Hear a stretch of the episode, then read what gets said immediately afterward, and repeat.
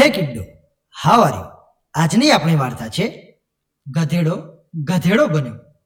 એક ઘનઘોર વનમાં એક સિંહ રહેતો હતો. એની ઉંમર ધીરે ધીરે ઢળવા આવી હતી, પરંતુ તે હંમેશા અકડાઈથી ચાલતો. તેની શાન ઘટે એ તેને જરાય ગમતું નહીં. તેણે એક શિયાળને પોતાની સાથે રાખ્યું હતું. એ સિંહની ભરપૂર ખુશામત કરતું. સિંહને પોતાની ખુશામત બહુ ગમતી.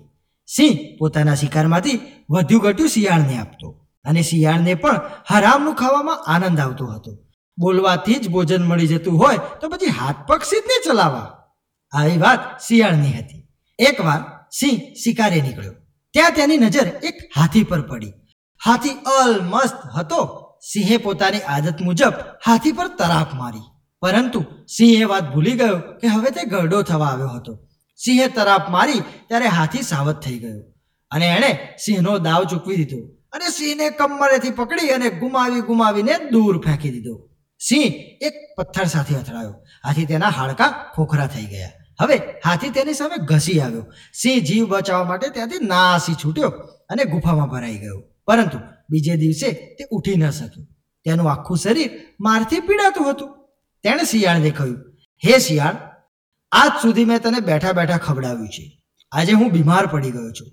મારાથી શિકારે જઈ શકાય તેમ નથી. માટે તું કંઈક લઈ આવ, જેથી હું જલ્દી સાજો થાઉં અને ફરી શિકારે જઈ શકું. શિયાળ સારું કહીને ગુફામાંથી બહાર નીકળ્યું. પરંતુ તેને શિકાર કરવા જવાનો કંટાળો આવતો હતો. હવે શું કરવું સિંહની વાત સાચી હતી.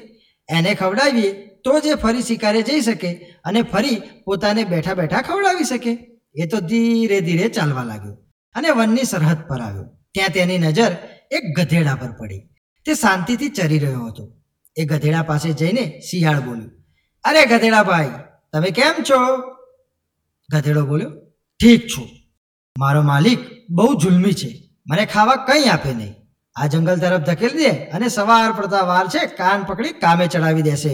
આખો દિવસ પુષ્કળ કામ કરાવે છે. હું તો બહુ કંટાળી ગયો છું. શિયાળ બોલ્યું, ગધેડાભાઈ, મારું માનો તો આ વેઠમાંથી તમને છોડાવી દઉં. ગધેડાએ ઉત્સુકતાથી પૂછ્યું, કેવી રીતે? શિયાળે કહ્યું, તમે મારી સાથે જંગલમાં ચાલો. અમારા રાજા સિંહને મળો. એ બહુ ભલા છે. એની સેવામાં રહી જાઓ. ગધેડો બોલો ના ભાઈ, અમે ઘાસ ખાનારા અને આ બિહામણા જંગલમાં વસે છે, માંસાહારી પ્રાણીઓ. તમારો રાજા પણ પૂરો માંસાહારી. એ મને જીવતો છોડે કે? શિયાળ બોલ્યો, અરે, અમારા રાજા બહુ ભલા છે. હું સદાય તેમની સેવામાં જ રહું છું. છતાંય મને મારે છે કદી? વળી જંગલમાં સરસ ચરવાનું ઘાસ છે. એટલે તમને ખાવા પીવાની પણ તકલીફ નહીં પડે. તમે થોડા દિવસમાં ખાઈ પીને અલમસ્ત બની જશો અને તાકાતવાન તો બધાને પહોંચે. ગધેડો લલચાઈ ગયો. તે શિયાળ સાથે ચાલવા લાગ્યો. શિયાળ મનમાં અને મનમાં રાજી થઈ ગયું. રસ્તે ચાલતા તે જંગલના સુખનું સુંદર વર્ણન કરવા લાગ્યું. એમ કરતા કરતા બંને જણા સિંહની ગુફા પાસે પહોંચ્યા.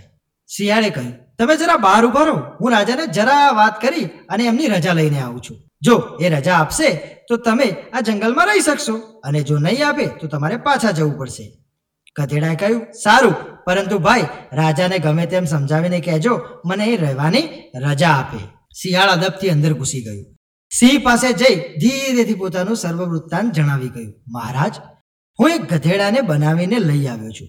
તેને હું તમારી પાસે બેસાડીશ. તમે થોડી વાર સુધી રાજાની જેમ વાત કરજો અને રહેવાની અનુમતિ આપજો. પછી એ ઊભો થઈને પાછો વળવા જાય કે તરત જ તેનો શિકાર કરી નાખજો. હું આગળથી તેને પકડવાની કોશિશ કરીશ. જો આ તક ચૂકી જશો, તો બીજો શિકાર તાત્કાલિક નહીં મળે. સિંહ શિકારની વાત સાંભળી ખૂબ ખુશ થઈ ગયો. તે શિયાળના કહેવા પ્રમાણે તૈયાર થઈ ગયો. શિયાળ ગધેડાને અંદર લઈ આવ્યો. સિંહને જોઈ ગધેડાને બીક લાગી.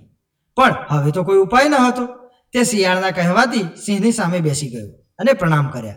પછી સિંહે તેનું વૃત્તાંત પૂછ્યું. અને રહેવાની અનુમતિ આપી. સાથે સાથે અભય વચન આપતા કહ્યું, હું આજે જ શિયાળ પાસે રાજ્યમાં કહેવડાવીને કહું છું કે તારો કોઈ શિકાર નહીં કરે.